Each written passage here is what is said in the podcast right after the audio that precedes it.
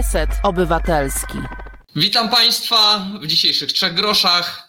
Dzisiaj naszym tematem będą Chiny, a konkretnie chińskie relacje z Unią Europejską i to na poziomie, na którym zwykle nie myślimy, a dzisiaj pomyślimy trochę szerzej, bo jest on istotny, a najczęściej w naszej mierze poniżej radaru i, i, i, i tego, o czym myślimy na co dzień. E, Chiny, proszę Państwa, to, to, to kraj fascynujący. To, to jest chyba najdłużej istniejąca e, w sposób w miarę ciągły cywilizacja, gdzie zapisy mamy e, przynajmniej kilka tysięcy lat wstecz. W czasie, kiedy tutaj Mieszko zaczynał w Polsce cokolwiek organizować, to Chińczycy mieli już kilka tysięcy lat tradycji za sobą. Jednak jak na kraj tak duży i, i, i, o tak wielkim dorobku, e, to co Chiny zawsze wyróżniało, to był e, swego rodzaju izolacjonizm. To znaczy, że e,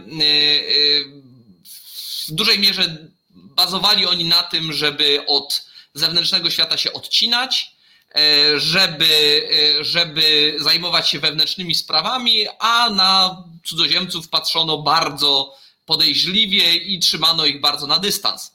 Na przykład takim przykładem jest y, y, Makao. Y, taka wyspa, czy właściwie kilka wysp, de facto znanych w dzisiejszych czasach przede wszystkim z tego, że tam stoi cała masa kasyn. Dlaczego tam stoi cała masa kasyn? Stoi dlatego, że to było jedno z nielicznych miejsc, gdzie te kasyna stanąć mogły. Dlaczego tam mogły stanąć? Ano dlatego, że kiedy przybyli do Chin y, kupcy europejscy, z tego co pamiętam portugalscy, w ogóle im nie pozwolono nawet wpłynąć y, i postawić nogi na, chińskim, na chińskiej ziemi. Jedyne co im pozwolono, to zbudować swoją faktorię handlową, ale nie w Chinach, tylko właśnie na wysepce u wybrzeży Chin i tam powstało właśnie Makao. Y, to była taki trochę eksterytorialny twór, rządzący się innymi prawami, stąd na przykład właśnie można było tam uprawiać hazard i stąd tam e, wiele kasy i tam Chińczycy bogaci, bogaci jeżdżą e, swoje, swoje pieniądze przepuszczać, czego im zrobić za bardzo w Chinach lądowych nie można. Zresztą dość podobna historia dotyczyła Hongkongu który też był co prawda już nie zupełnie poza e, Chinami jako takimi, ale taka niewielka, taki niewielki przyczółek przy brzegu i tylko tam europejscy, w tym przypadku brytyjscy kupcy mogli e, w miarę swobodnie operować. Ten e, swego rodzaju izolacjonizm, który nie był w Azji jakimś wyjątkiem, bo podobnie działali Japończycy do długiego, przez długi czas, no odbił się Chinom dość dużą czkawką ze względu na ograniczoną wymianę handlową, e, ale przede wszystkim też wymianę, ograniczoną wymianę intelektualną. No te, te kraje w pewnym momencie zaczęły technologicznie bardzo mocno ustępować, przede wszystkim Europie. No to skończyło się e, dla części krajów e, świata kolonializmem. Chinom i Japonii się udało uniknąć i e, jednak w dużej mierze te kraje zostały jednak poddane jakiemuś rodzajowi kontroli e, Zachodu, co było dla tych krajów niezwykle upokarzające.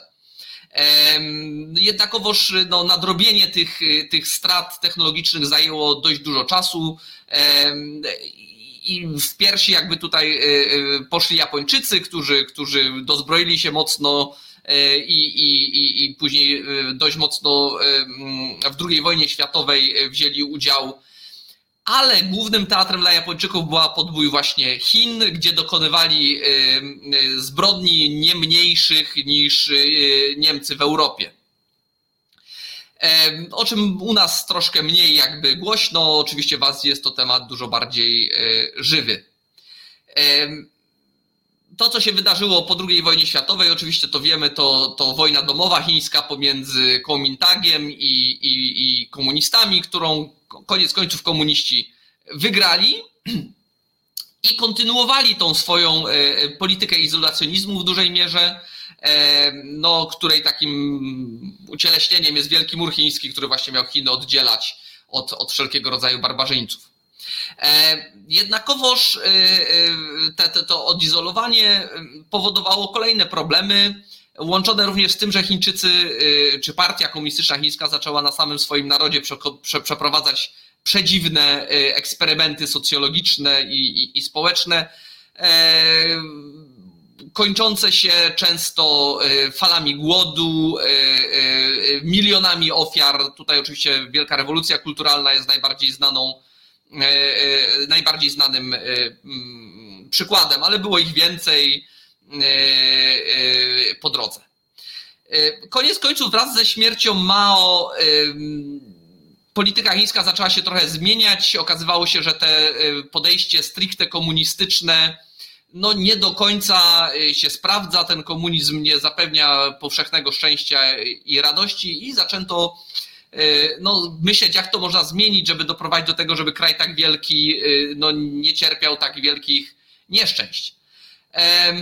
Co tutaj zrobiono? No, zaczęto wprowadzać swego rodzaju do pewnego stopnia liberalizację gospodarczą, co rozpoczęło się w latach 70. E, gdzie dopuszczono do pewnego stopnia, e, na pewnym poziomie pewne e, elementy prywatnej inicjatywy i budowy na najniższym poziomie takiej drobnej przedsiębiorczości to z jednej strony, ale wszystkie duże firmy, wszystkie większe i bardziej zyskowne branże pozostały pod kontrolą partii komunistycznej, czy to wprost, czy poprzez tego, że poprzez to, że no, z nadania rodzina, e, na przykład jakiś dygnitarzy kontrolowała te wielkie, te wielkie firmy.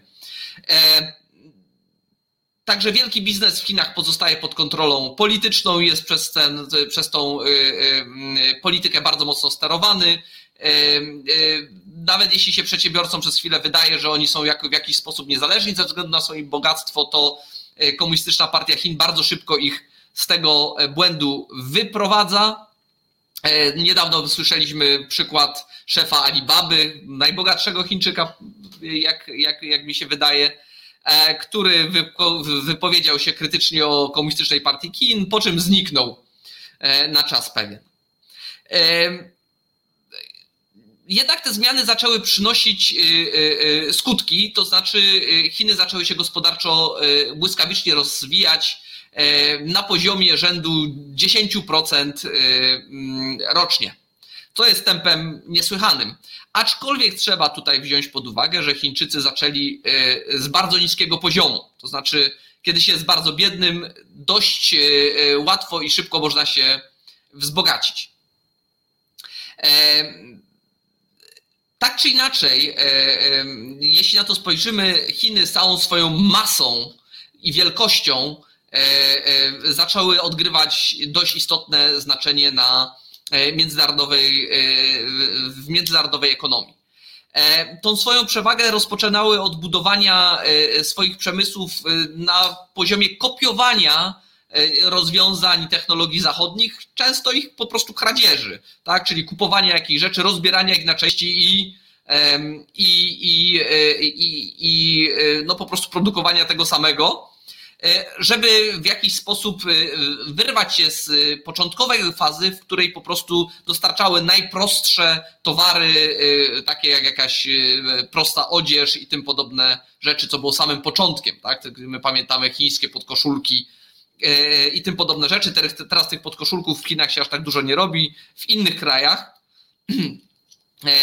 w innych krajach Azji Południowo-Wschodniej to się przeniosło do Bangladeszu i, i, i okolic. Tak czy inaczej, y, w ten sposób Chińczycy zaczęli budować bardziej zaawansowany przemysł. Y, zaczęto budować ten przemysł bardziej, bardziej rozbudowany. Takim punktem przełomowym poniekąd można było można uznać za przyjęcie Chin do Światowej Organizacji Handlu e, w, w roku 2001, co nie, nie odbyło się bez kontrowersji. Może kilka słów o czym, czym jest Światowa Organizacja Handlu. To jest taka organizacja, której celem i zadaniem jest wspieranie handlu międzynarodowego poprzez likwidowanie, likwidowanie czy ograniczanie ceł i innych barier w handlu międzynarodowym. Do Światowej Organizacji Handlu no, należy większość krajów świata. I, i, i to są takie, jakby można powiedzieć, warunki, które są wynegocjowane w ramach kolejnych rund GATT, czyli takiego porozumienia, któremu przewodzi, można powiedzieć, WTO. No te, te ograniczenia są powoli znoszone w, w handlu międzynarodowym, choć w porównaniu z niektórymi innymi są wciąż istotne i znaczące. E, więc przyjęcie Chin do WTO wprowadziło, dało bardzo szeroki dostęp do rynków międzynarodowych chińskim towarom i w dalszy sposób zasilało, zasilało e, chińską gospodarkę. E, to też doprowadziło do powstania jeszcze nawet wcześniej takiego tandemu gospodarczego chińsko-amerykańskiego, gdzie oba kraje są od siebie bardzo silnie uzależnione. To jest tematem samym sobie bardzo ciekawym i niewykluczone, że poświęcimy temu tematowi e, e, również e, pewien, któryś odcinek trzech groszy. To, co się stało, to możemy obserwować ten stan dzisiejszy na obrazku numer jeden, który poproszę, który nam pokazuje, jakie PKB wytwarzają największe gospodarki światowe. I czekamy na obrazek numer jeden. O. W kategoriach nominalnych y, oczywiście największą gospodarką świata są Stany Zjednoczone. E, ja jeszcze chciałbym dodać, że oczywiście jest drugi wskaźnik wedle y, siły nabywczej i on y, wedle tego wskaźnika Chiny są na równi albo nawet troszkę większe niż Stany Zjednoczone, ale to jednak no, nie, jest, y, nie jest odnośnikiem y, do końca y, wiarygodnym, zresztą ten też nie jest. Ale jak widać, jeśli popatrzymy nominalnie w dolarach, to jednak Stany Zjednoczone są jeszcze daleko, daleko w przodzie. Tak z ciekawości, co dalej Japonia, Niemcy, Wielka Brytania, e, Polska na 22 miejscu.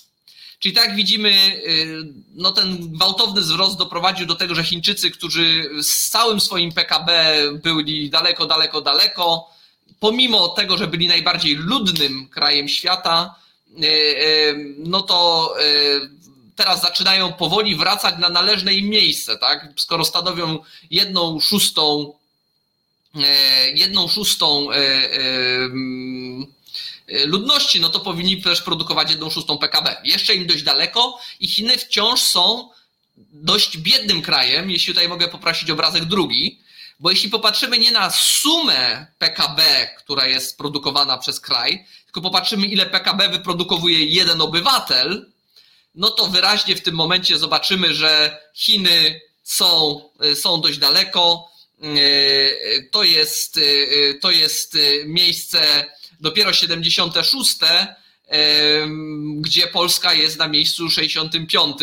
E, I jak widzimy tutaj e, w, mm, nawet w cyfrach bezwzględnych, e, no widzimy, że, że, że, że polskie PKB na głowę to jest 17 tysięcy dolarów, chińskie raptem 12, więc no rozbieżność wciąż jest jeszcze bardzo, bardzo znacząca.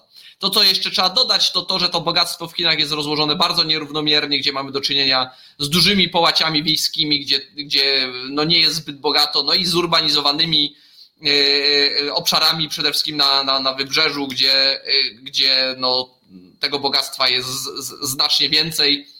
A co więcej, Chińczycy powstrzymują migrację ze wsi do miast za pomocą e, takich przymusowych meldunków. Tak? Kiedyś y, taki meldunek mieć w Warszawie to było bogactwo, można było się tam zamieszkać i, i, i, i pracować. No dzisiaj możemy się przemieszczać dowolnie, natomiast Chińczycy nie mają takiej możliwości. E, ci robotnicy, którzy budują te miasta, później nie mają prawa w tych miastach zamieszkać. Zresztą chińskie miasta, e, e, chińskie miasta są mm, no, można powiedzieć, e, e, e, dość ciekawym tematem samym z siebie. Chińczycy też budują miasta zupełnie od zera na miliony osób, gdzie nikogo jeszcze nie ma, w, szczerym polu staje miasto i nie zawsze ono zostaje zasiedlane. Są ciekawe obrazki, gdzie widzimy miasta, w których nie ma żywej duszy. Pani Katarzyno, to są średnie oczywiście, per capita dane są średnie, czyli uśredniające miliarderów. E, gdzie są Indie? Indie są jeszcze wciąż e, za e, Chinami i to sporo za Chinami. No niestety tutaj na tym obrazku Indii nie widać. One mają dość sporo jeszcze do odrobienia, aczkolwiek z powodów demograficznych wydaje się, że prędzej czy później Chiny dogonią, przynajmniej w absolutnych wartościach.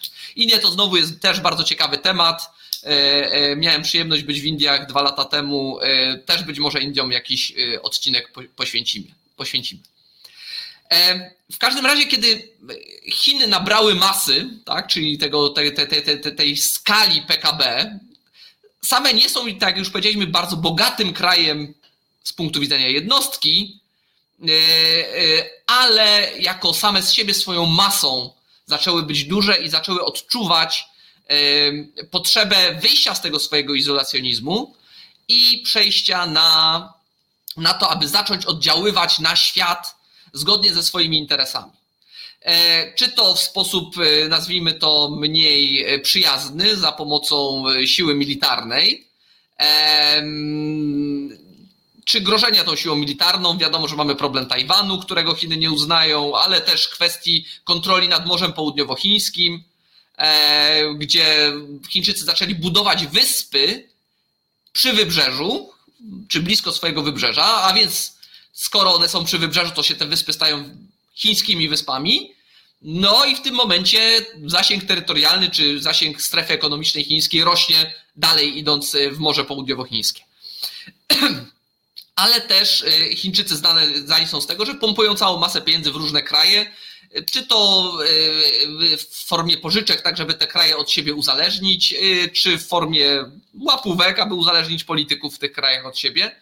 E, i widzimy bardzo dużo ruchów chińskich na całym świecie. Ta, ten, to wyjście na świat zostało jakby zwerbalizowane w 2013 roku ogłoszeniem czegoś, co się nazywało nowym jedwabnym szlakiem, czyli też czasem tłumaczone jako inicjatywa drogi i pasa, albo pasa i drogi, nigdy nie potrafię spamiętać kolejności.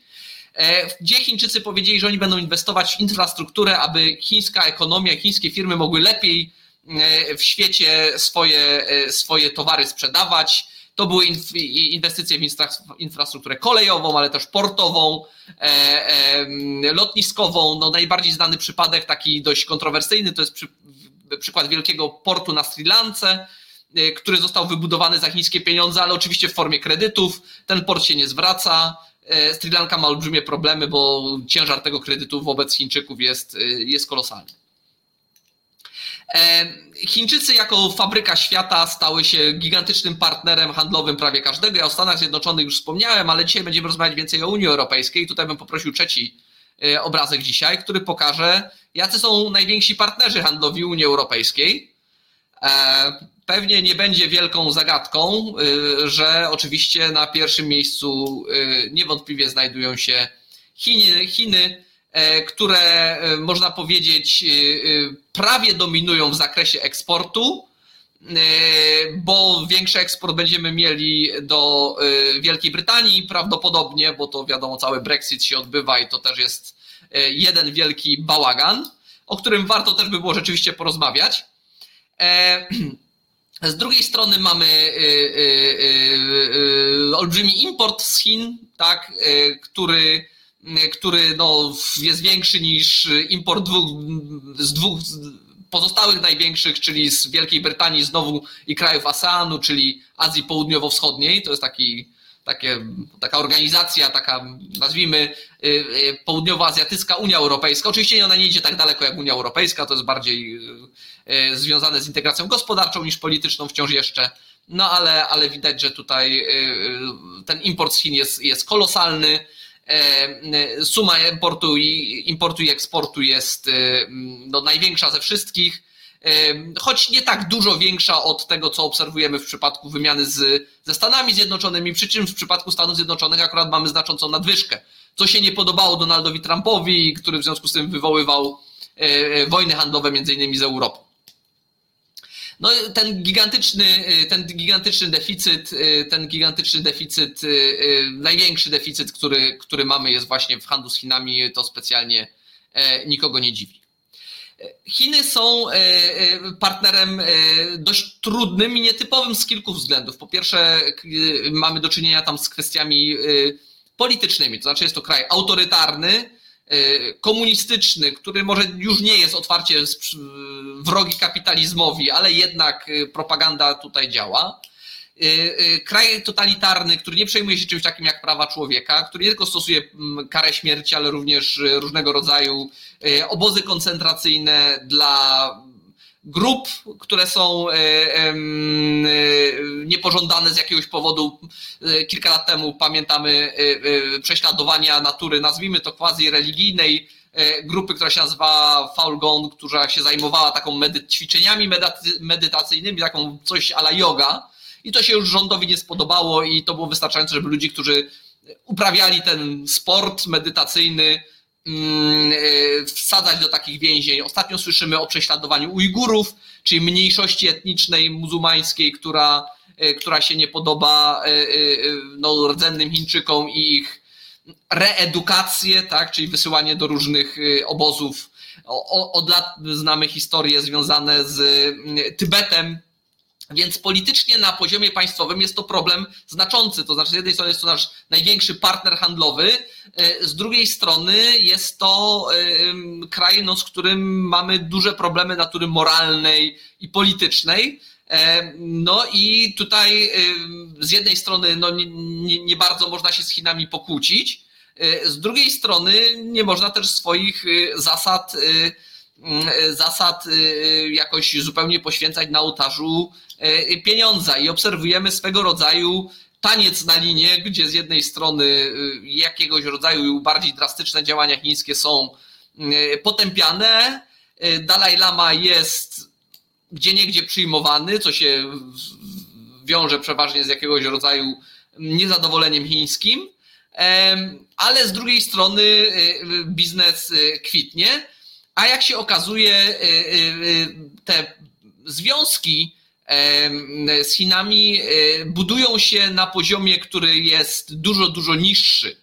Poniżej naszego radaru nie zauważamy często w jaki sposób miasta, województwa, regiony zaczynają z Chinami współpracować ku obopólnej korzyści, ale nie tylko. I o tym za chwilę po przerwie porozmawiamy z Tomaszem Kamińskim, który prowadzi na ten temat badania E, na Uniwersytecie Łódzkim. A tymczasem zapraszam na przerwę. Reset Obywatelski działa dzięki Twojemu wsparciu. Znajdź nas na zrzutka.pl. Witamy po przerwie. Cześć Tomku. Cześć, witam. No to zrobiłem drobne wprowadzenie do kilku tysięcy lat historii Chin. To teraz czas przejść do teraźniejszości. I, i, i powiedz, y, y, co mnie osobiście zaskoczyło, y, Jaka jest skala tej współpracy polsko, nie tylko polsko, ale w ogóle europejsko-chińskiej poniżej radaru? Jak, jak, jak dużo tego jest? No my zrobiliśmy bardzo duże badanie, bo sprawdziliśmy wszystkie miasta europejskie, które mają powyżej 50 tysięcy mieszkańców, czyli 745 miast europejskich i, i wychodzi nam, że prawie 300 z nich E, współprac, współpracuje. E, o 213 wiemy dużo więcej, e, wiemy sporo, bo, bo nam odpowiedziały na, na ankietę tych, tych, które współprac, współpracują. Czyli wygląda na to, że jest to zjawisko bardzo powszechne. Większość tych partnerstw to są partnerstwa relatywnie nowe z ostatnich kilku lat, może dekady. E, no i, i widać, że liczba tych partnerstw w ostatnich latach bardzo, bardzo wzrosła, czyli to jest takie zjawisko e, dosyć świeże, ale e, które ma duży zasięg. Zadam pytanie pogłębione, bo ja to pamiętam, gdzie gdzie się wjeżdża do miasta i pod tabliczką jest lista miast partnerskich. Prawie się nie mieści do podłogi, prawda, do ziemi. A wydaje się, że z tych większości tych partnerstw niewiele wynika. Czy oprócz tego, że to jest partnerstwo, tak, że tutaj się Sosnowiec, nie wiem, partnerem jest czegoś tam w Chinach, tak? To też czasem śmiesznie wygląda, bo kraj, miasto, które ma, nie wiem, 50 tysięcy mieszkańców jest partnerem miasta, które ma milion. Tak, no, pytaliśmy o to, pytaliśmy o to, konkretnie pytaliśmy, czy coś się działo w relacjach z partnerem chińskich w ostatnich dwóch latach, czyli ta, czy ta współpraca jest aktywna i 70%, w 70% przypadków to była aktywna współpraca. Więc dużo się dzieje na, na tym poziomie subnarodowym, na tym poziomie lokalnym. Podobnie również dużo się dzieje na poziomie regionów. Regionów nie badaliśmy wszystkich, badaliśmy regiony z pięciu największych e, krajów europejskich i tam prawie 80% regionów e, współpracowało. No i na, na, czym ta współpraca najczęściej polega? Tak? Czyli czego się można spodziewać tej współpracy? E, w przypadku miast, oczywiście taką najczęstszą formą współpracy jest wymiana wizyt oficjalnych. E, natomiast, natomiast, czyli po części na pewno jest to pewnego rodzaju turystyka samorządowa. E, natomiast często to się przekłada na konkretne korzyści, na konkretne wspólne projekty. E, one mają charakter taki kulturalny, no to jest na poziomie miast bardzo typowy, typowa współpraca, że jakieś tam zespoły na przykład wzajemnie się odwiedzają, ale może mieć też i bardzo często ma wymiar biznesowy i edukacyjny czyli ściąganie e, studentów, e, wymiana młodzieży, e, ściąganie turystów chińskich, inwestorów chińskich i promocja, promocja kontaktów handlowych dla, dla, lokalnych, dla lokalnych firm. W ogóle z naszych badań wynika, że ten trójkąt współpracy, czyli samorząd lokalny, uniwersytety i biznes, to jest taki trójkąt, który wydaje się być decydujący dla powodzenia takiej współpracy z Chinami. A zanim wejdziemy jeszcze w, w, w, głębszy poziom, to jeszcze chciałem zapytać, czy no, skoro widzieliście praktycznie wszystkie miasta większe w Europie, e, czy widać tutaj jakieś regionalizmy, tak? Czyli że ten kraj bardziej, a ten mniej, albo jakieś inne zależności o tym, kto współpracuje aktywnie, nazwijmy to, a kto nie? Znaczy tak, na pewno widzimy y, zależności co do wielkości miast i to nas nie, nie zdziwiło, natomiast one są bardzo silne, jeżeli mówimy o takich dużych miastach w Europie, czyli powyżej 500 tysięcy mieszkańców, to w zasadzie wszystkie miasta e, tej wielkości współpracują z Chinami. E, natomiast o, o dziwo, również te, te, takie zupełnie małe miasta, czyli powiedzmy 50-100 tysięcy mieszkańców, tam mniej więcej jedna trzecia, trochę mniej, zależnie, w zależności jak, jak sobie ten przedział ustawimy, współpracuje. Czyli, że to nie jest tylko domena, domena dużych miast. Oczywiście są kraje, gdzie ta współpraca jest E, bardziej powszechna, są kraje, gdzie jest mniej powszechna. E, tak mniej więcej widać, e, że w Europie Północnej większy procent miast współpracuje, współpracuje z Chinami niż w Europie Południowej. To też zresztą nam widać było to, to, to, tą gotowość do współpracy międzynarodowej miast, jak tą ankietę robiliśmy, bo dużo łatwiej było nam uzyskać dane z powiedzmy z e, Europy tej nordyckiej, e, a, a dużo trudniej e, z południa, z Hiszpanii, Włoch. I kontakt był trudniejszy i oficjale w wielu tych miastach po prostu nie mówili po angielsku.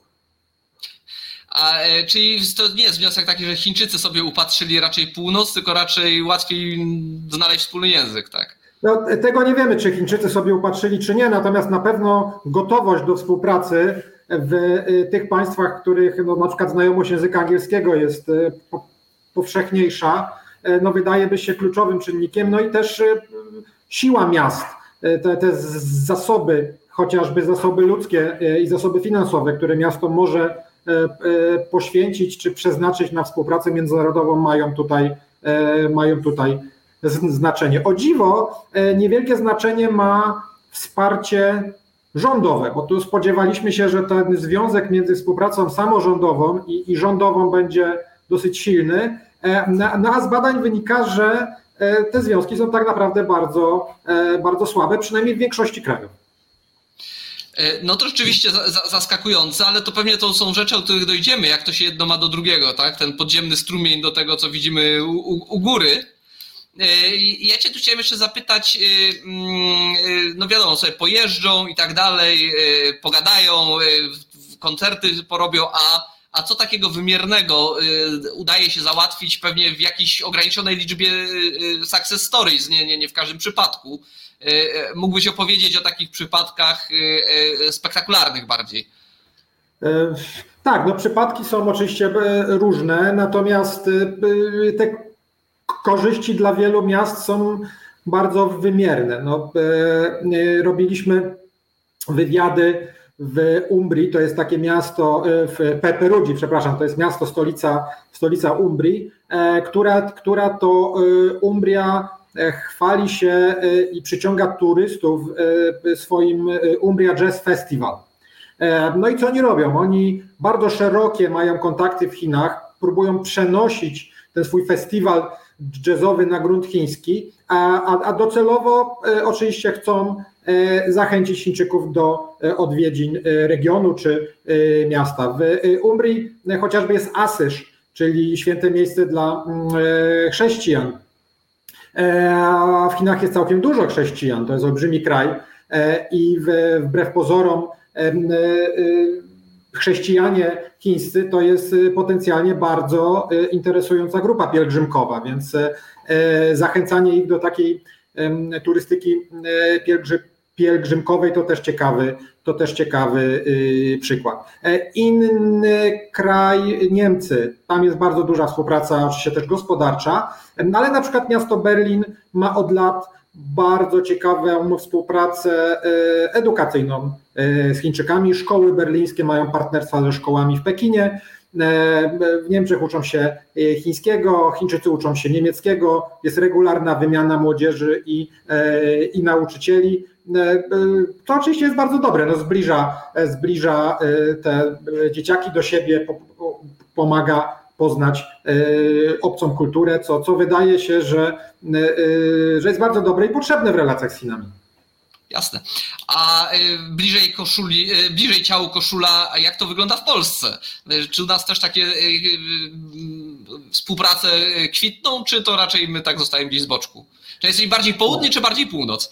No, my jesteśmy zdecydowanie północ. Jesteśmy zdecydowanie północ. W Polsce zidentyfikowaliśmy 26 miast które z Chinami współpracują. To jest dużo. To jest no, prawie tam 40, ponad 40% tych, które, które ankietowaliśmy. Do tego prawie wszystkie województwa również współpra współpracują. Prawie? Tak, tam, jeżeli dobrze pamiętam, to chyba jedno czy dwa tylko, tylko nie. Jedynym dużym miastem, które w, nie współpracuje z Chinami jest Wrocław, natomiast województwo dolnośląskie współpracuje bardzo, E, bardzo intensywnie. E, e, jeżeli chodzi o taką historię sukcesu, to na pewno miasto Łódź, które bardzo intensywnie to zaczęło współpracować z Chinami mniej więcej od dekady, kiedy to lokalna firma logistyczna wymarzyła sobie bezpośrednie połączenie kolejowe z Chinami i konkretnie z miastem Chengdu w prowincji Sichuan E, i potrzebowała do tego wsparcia e, administracji samorządowej. To, to wsparcie otrzymała. Strona chińska okazała się też być bardzo chętna do współpracy. E, to połączenie ruszyło i było jednym z pierwszych połączeń w ogóle z Europy do Chin kolejowych, takich stałych. A w, na przykład w roku 2016 E, Łódź na tej mapie kolejowej była na tyle istotna, że 40% wszystkich towarów, które szły z Chin do Europy e, koleją, była rozładowywana e, w Łodzi. Potem ta dynamika rozrostu tego łódzkiego hubu transportowego trochę przygasła z uwagi na no, nieprzychylne nastawienie władz krajowych od, od pewnego czasu do tej inicjatywy i, i, i pro, problemy z tego wynikające. Niemniej jednak nadal Łódź jest jednym z kilku takich no, najważniejszych punktów na, na mapie połączeń kolejowych między, e, między Chinami a e, Europą, a wokół, tego, wokół tej współpracy biznesowej, no oczywiście e, wyrosła cała, cały szereg różnych inicjatyw, w tym akademickich. Na przykład Uniwersytet Łódzki organizuje od kilku już lat bardzo dużą letnią szkołę dla Chińczyków, którzy przyjeżdżają do Łodzi poznawać, poznawać polską kulturę, ale też uczyć się na y, Uniwersytecie y, Łódzkim. No właśnie, bo y, przyjazd Chińczyków to chyba też jest cel y, często tej współpracy. O Umbri wspomniałeś, tak, żeby ściągnąć tam y, turystów. Taki turysta chiński to chyba jest łakomy kąsek. O tak, zdecydowanie. Turysta chiński to jest łakomy kąsek, szczególnie ten turysta, który przyjeżdża i zostawia, zostawia pieniądze. Tak statystycznie rzecz biorąc, to Chińczycy zostawiają w Europie przeciętnie jako tu, turyści więcej pieniędzy nawet niż E, e, Arabowie, czy, czy e, mieszkańcy tego Półwyspu Arabskiego, którzy no, tradycyjnie zostawiali najwięcej. Wyobrażamy sobie tych szejków, którzy przyjeżdżają na, na zakupy. Chińczycy też przyjeżdżają na zakupy z dużą ilością pieniędzy. Szczególnie takie, takie miasta jak Paryż czy, czy Londyn są, są miejscem no, priorytetowym dla turysty chińskiego, jeżeli chodzi o, e, o zakupy. Ciekawa jest specyfika w ogóle tych zakupów, ponieważ e, Chińczycy bardzo często e, przywożą ze sobą dużą ilość gotówki, niechętnie korzystają z kart kredytowych. Często ten wyjazd danej osoby do Europy, tego tu, tu, turysty, wiąże się ze, ze zbiórką pieniędzy i, i zamówień jakby zakupowych od znajomych. Więc on kupując nie kupuje tylko dla siebie, ale również dla, e, dla znajomych. E, najczęściej kupowane są takie dobra luksusowe, drogie zegarki, e, markowa odzież, biżuteria, perfumy.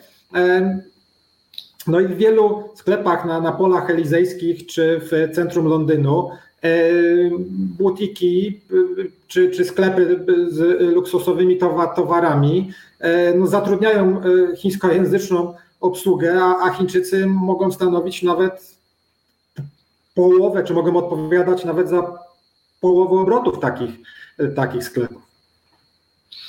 No tutaj oczywiście pojawia się pytanie, my nie mając Paryża ani Londynu, czy jesteśmy w stanie Chińczyków do nas czymś interesującym zachęcić do naszego przyjazdu? To jest swoją drogą ciekawe pytanie. Myślę, że tak. Oczywiście, no, jak Chińczyk przyjeżdża do Europy na, na nie wiem, dwutygodniowy y, tour, to małe prawdopodobieństwo, że akurat, że akurat dojedzie do nas. Niemniej jednak jest to też kwestia przygotowania y, całej infrastruktury pod przyjazd Chińczyków. Pamiętam w zeszłym roku byłem w Sopocie i, i widziałem jeden z hoteli, który był fantastycznie przygotowany pod Chińczyków. Tak? Wszystkie napisy w języku chińskim, menu w języku chińskim, e, menu dostosowane do e, gustów e, chińskiego klienta. No widać było, że, że ten konkretny hotel po prostu bazuje na tych, na obsłudze chińskich, chińskich wycieczek. No i tak to trzeba robić, jeżeli chce się, jeżeli chce się do tych, tych Chińczyków skutecznie, skutecznie do nas ściągnąć. E, no to wy, wygląda na to, że jest, jest, się o co bić. E, natomiast e, teraz pytanie, co to, jak to zrobić, żeby to było skutecznie? Wspomniałeś o tej trójcy potrzebnej do tego, że, że, że, że same samorządy nie wystarczają. Które jakby kierunki wydają się być najbardziej obiecujące, tutaj przynajmniej z punktu widzenia naszych samorządów i co rzeczywiście można w tym uzyskać? Czy rzeczywiście rozmawiamy tutaj bardziej o inwestycjach, czy rozmawiamy tutaj bardziej o turystyce, czy, czy yy, jeszcze inny kąt tutaj natarcia? Tak naprawdę, tak naprawdę z, z tego, co widzimy, miasta yy, rozwijają tą współpracę z Chinami bardzo różnie i też dostosowują ją do swoich, yy, do swoich potrzeb. E, jeżeli mamy e, miasta, które e, są atrakcyjne turystycznie, no to oczywiście mogą się skoncentrować na ściąganiu chińskich turystów. Jeżeli mamy miasta akademickie, które mają duże uczelnie, mogą się skoncentrować na ściąganiu chińskich studentów. Jeżeli mamy z kolei miasta z dużym potencjałem ściągania, czy z potrzebą ściągania inwestorów, można się skoncentrować na na ściąganiu inwestorów. No Chiny są krajem wielkich możliwości pod tym względem. E, tak naprawdę e, olbrzymim problemem bywa czasem skala e, tych, tych chińskich oczekiwań i tutaj jest taka takie, no powiedzmy, wielka dysproporcja, bo, no bo chociażby wymiana akademicka, polskie uczelnie nie są często zainteresowane przyjmowaniem setek chińskich studentów. Już zupełnie wystarczyłoby na przykład 20 czy, czy 25, a, a dla pośrednika chińskiego taka skala z kolei może być w ogóle nieinteresująca pod kątem, pod kątem biznesowym. Zresztą w ogóle ta, ta asymetria między Polską a, a Chinami, również między miastami europejskimi a miastami chińskimi jest bardzo mocno widoczna część e, miast europejskich pod, podpisuje więc umowy czy nawiązuje współpracę e, nie z, nawet nie z miastami chińskimi, tylko z dzielnicami chińskimi, z władzami, z władzami e, dzielnicowymi, no bo wtedy ta, ta współpraca może być bardziej wyobrażalna, czyli współpraca z dzielnicą Szanghaju, a nie z samym, a nie z całym Szanghajem. No rzeczywiście, to się przypomina ten stary dowcip strategii wojskowej, że będziemy ich atakować małymi grupkami po 1-2 miliony, prawda? Tak. Y, a teraz z drugiej strony, tak, bo to, to, to, to, co my możemy uzyskać, a czemu to robią Chińczycy i czy z tym się wiążą zagrożenia e, dla nas e, e, i na co trzeba uważać z drugiej strony? Tak, no. Chińczycy otwierają się na, na świat, rozwijają tą współpracę międzynarodową nie tylko z Europą, ale tak naprawdę na wszystkich E, na wszystkich kontynentach. E, ten poziom regionalny czy, czy lokalny e, współpracy jest, jest jednym z powiedzmy trzech poziomów, na których stosunki międzynarodowe Chin ze światem się w tym momencie odbywają. No chociażby Europa, zobaczmy, to są kontakty między Chinami a Unią Europejską, to są kontakty między Chinami a poszczególnymi krajami europejskimi, no i jak widzimy między Chinami a regionami czy miastami. Zagrożeń tak naprawdę jest, jest równie dużo jak szans, no bo o, o szansach sobie y, po, powiedzieliśmy trochę. E, natomiast zagrożenia, no, na zagrożenia możemy na przykład spojrzeć z perspektywy całej, e, całej Unii Europejskiej i, i, polityki Unii Europejskiej wobec Chin. No bo dużo się mówi o tym, że ta polityka jest nieskuteczna, ponieważ jest trudna do koordynacji, jest niespójna, że poszczególne kraje prowadzą własne e, relacje e, z Chinami i Unia Europejska ma kłopot, żeby to skoordynować. No ale widzimy, że tak naprawdę ta koordynacja się staje jeszcze trudniejsza, bo już nie tylko kraje mają własne relacje z e, Chinami, ale również miasta i regiony. I czasem ta, te samodzielne działania miast mogą powodować E, kłopoty. E, jest kilka takich przykładów, na przykład e, Mediolan, który dał Dalaj Lamie honorowe obywatelstwo, kryzys dyplomatyczny w relacjach z Włochami i, i z Unią też w pewnym sensie, ponieważ Mediolan został wykluczony z, ze współpracy w ramach tam roku turystyki Europa-Chiny. E, miasto Weimar w Niemczech, które nagradza ujgurskiego dysydenta. E, za moment jest interwencja dyplomatyczna e, chińska w Berlinie w tej sprawie. Czy burmistrz Pragi, który zrywa relacje siostrzane z Pekinem, a, a nawiązuje relacje z Tajwanem. No i olbrzymi, olbrzymi problem, który się przekłada w ogóle na relacje też E, czesko, czesko-chińskie. Więc takie samodzielne, samodzielne działania miast e, no, mogą bardzo utrudnić, e, utrudnić sprawę. Druga rzecz jest taka, że jeżeli by regiony czy miasta zacieśniały tą współpracę z Chinami, gdyby ta współpraca budowała pewne zależności danego miasta czy regionu od Chińczyków, no to potencjalnie dałoby to Chińczykom możliwość takiego politycznego wpływu, czy politycznej presji na, na dane miasto, czy na dany region, czy na lokalnych, czy regionalnych polityków. No i wyobraźmy sobie sytuację, w której e, mamy e, no, chociażby regiony belgijskie. Jest siedem regionów e, e takich autonomicznych w Belgii, każdy ma swój własny parlament e, i przyjęcie każdej dużej umowy inwestycyjnej Unii Europejskiej, całej Unii Europejskiej z jakimkolwiek krajem e, trzecim wymaga zgody każdego z tych parlamentów. No i mamy przykład z roku 2016, umowa e, handlowa z Kanadą. Mały region Walonia, tam 3,5 miliona mieszkańców, czyli tam nawet nie 1% obywateli Unii Europejskiej wetuje, wetuje ten, tą umowę. No i jest olbrzymi kryzys, tak? bo wiele, wiele lat negocjowana umowa jest, jest blokowana. Dało się to odblokować, ale po, po no, bardzo, bardzo mocnej interwencji dy, dyplomatycznej i po kryzysie. No i teraz zobaczmy, jeżeli Chińczykom udałoby się uzyskać wpływy w takim regionie, który ma właśnie możliwość e, wetowania czy blokowania pewnych decyzji unijnych, no dałoby to bezpośredni wpływ na, na procesy decyzyjne. No, hipotetycznie zupełnie myśląc, mamy umowę e, e, handlowo-inwestycyjną ze Stanami Zjednoczonymi na tapecie. Chińczykom ta umowa się nie podoba. Można wyobrazić sytuację sobie, w której starają się ją zablokować. E, no, brzmi to niebezpiecznie e, i wiemy, że Chińczycy w swoich polityce e, patrzą nie tylko, albo nawet nie głównie kategoriami ekonomicznymi, a często różnymi innymi kategoriami, które wydają nam się dużo groźniejsze, ogólnie rzecz ujmując. I o ile mm, przychodzi łatwo często korumpować rządy jakichś krajów mniejszych albo biedniejszych, o tyle pewnie skorumpować cały kraj w Unii Europejskiej może być kłopot, ale jeśli e, może się to udać rzeczywiście na, na, na niższym poziomie. No tak, jeszcze... no, jakby tak?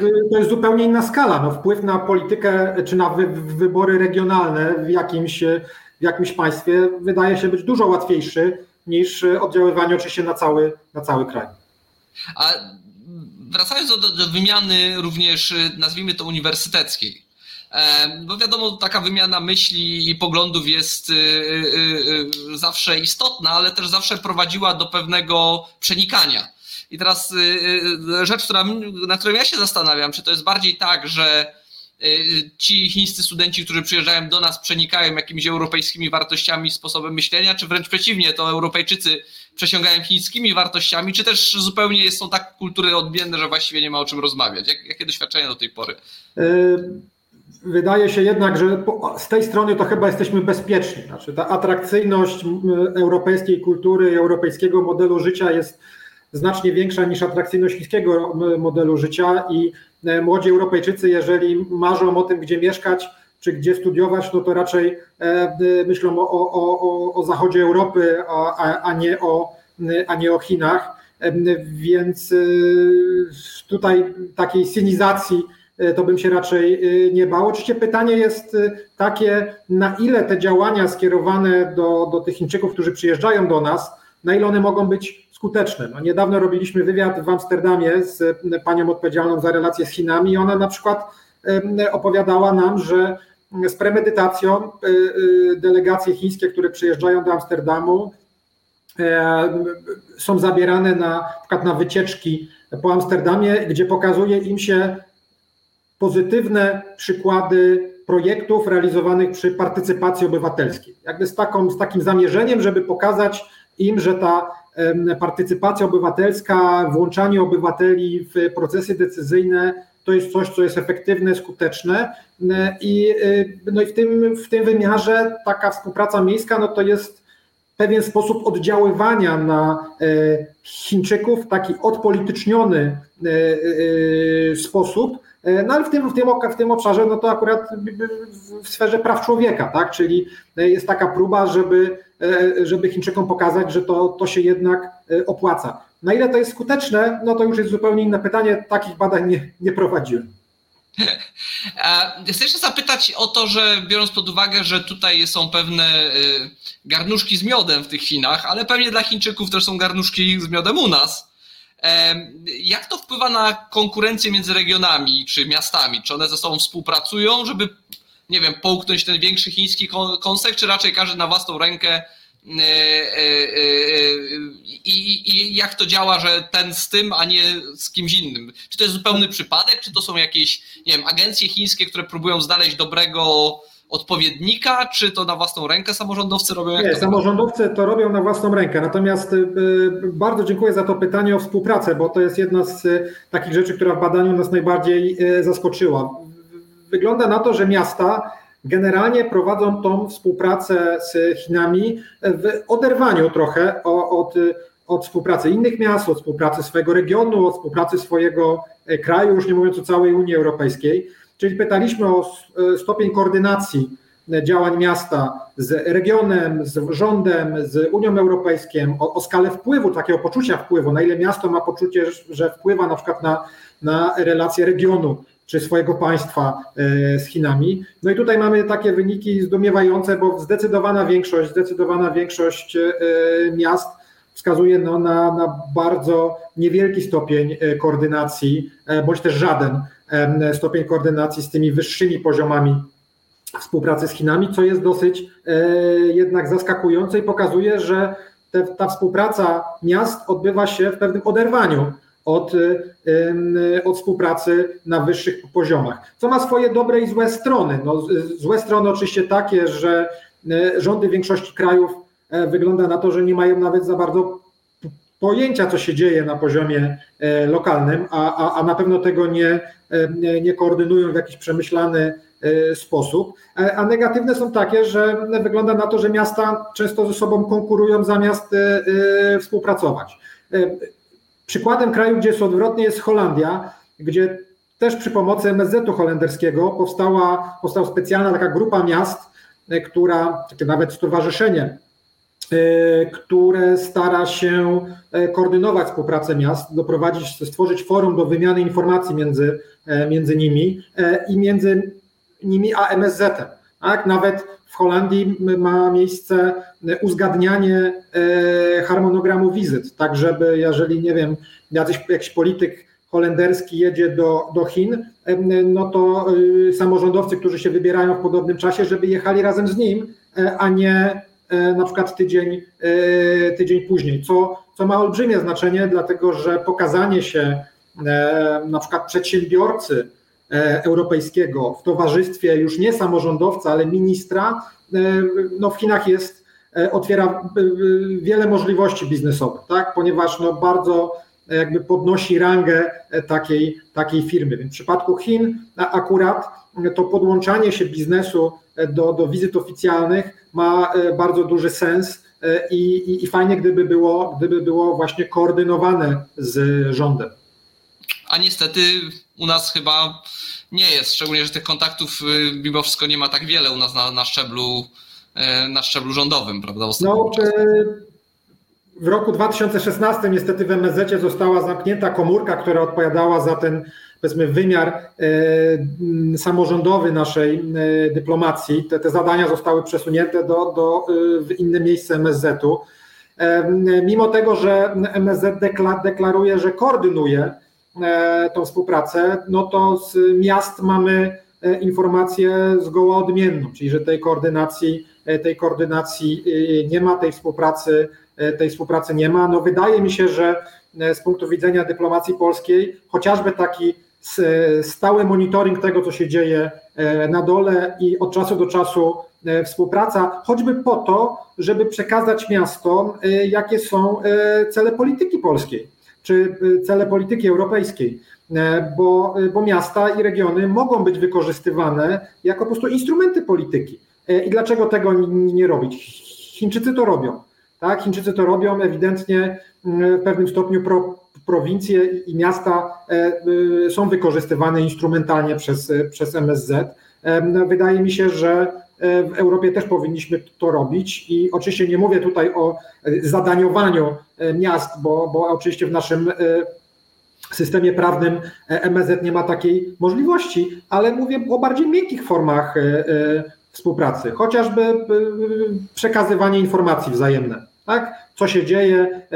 Zwróćmy uwagę na to, że tacy urzędnicy lokalni są też znakomitym źródłem informacji dla, MSZ. Przecież oni jeżdżą, jadąc za granicę, wiele rzeczy widzą, wiele rzeczy y, słyszą, o wielu rzeczach się dowiadują, więc jakby dzielenie się tymi informacjami i z MSZ-em, i z innymi e, miastami czy regionami w Polsce e, miałoby głęboki sens. O tyle, że u nas władza centralna samorządów nie lubi, a dużych miast w szczególności. E, no, Bardzo tak. dziękuję za rozmowę. E, właśnie realizacja e, krzyczy, że należy za, za, zamykać, gdyż następny program się rozpoczyna. Tomku, dziękuję bardzo. Dziękuję bardzo. I życzę Państwu miłego wieczoru. Do zobaczenia za tydzień w Trzech Groszach. Reset Obywatelski. To był program Resetu Obywatelskiego. Subskrybuj nasz kanał na YouTube, obserwuj na Facebooku i Twitterze.